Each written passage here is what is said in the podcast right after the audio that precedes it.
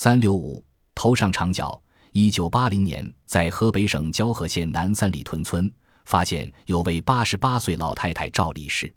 半年前，她突然感到头皮肿胀，不久在头部左右顶骨处鼓出两个对称的小犄角，左脚掌到两寸长，尖端开始下弯，呈黄褐色，质硬如羊角，捏、掐、碰、摸无痛感。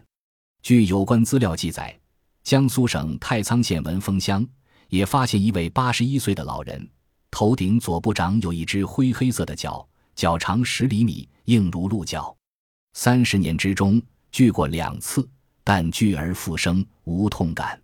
一九七八年又生一角，长一厘米。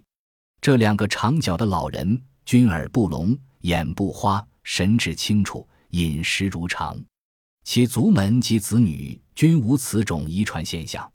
据有关部门初步病理研究，认为人脚属于异常生理变态，引起上皮组织肿胀、增生角化的结果。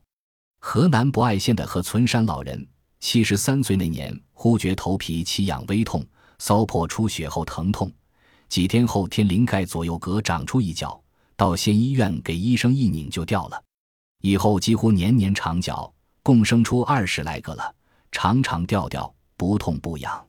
高的脚有四十五厘米，直径有三厘米，低脚也有两厘米高。